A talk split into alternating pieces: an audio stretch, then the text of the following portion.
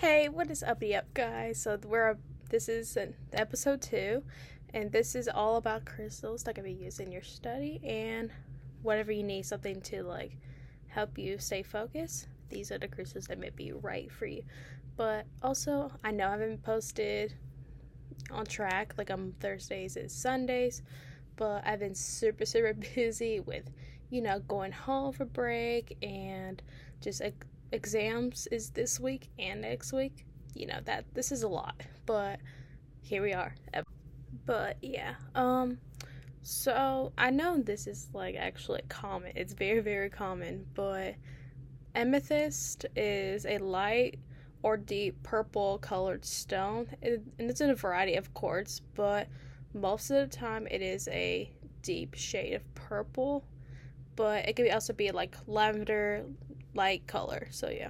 But by the meaning of use, it helps you relieve stress and balance your mood swings. So let's say you're very, very, very stressed about exam stuff. This might be helpful for you. But this also it also helps with um, calming your energy for any test or assignment you may have, and it also clears any doubts you may have. So you may be struggling, like, oh my god, I'm gonna do terrible on this test, but really, this is gonna help clear some of your doubts. But not only just amethyst, there is also tiger's eye. So it is a brown yellowish stone that has stripes on it, but it is also very mainly used for protection and it brings stability and comfort to your mind and then it improves understanding while you're being grounded like you're staying grounded you're to the ground, you're leveled.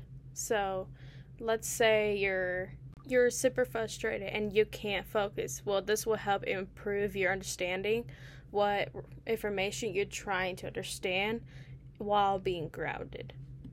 But lastly, this one is a classic. You, you can even use it to substitute like any other crystal and anything else. So let's say you don't have a certain crystal that you need. So you can replace it with the one and only clear quartz. But as for its properties, it helps focus and relieve any stress, and it also encourages balance. It retains information more easily, and it helps improve your mental clarity.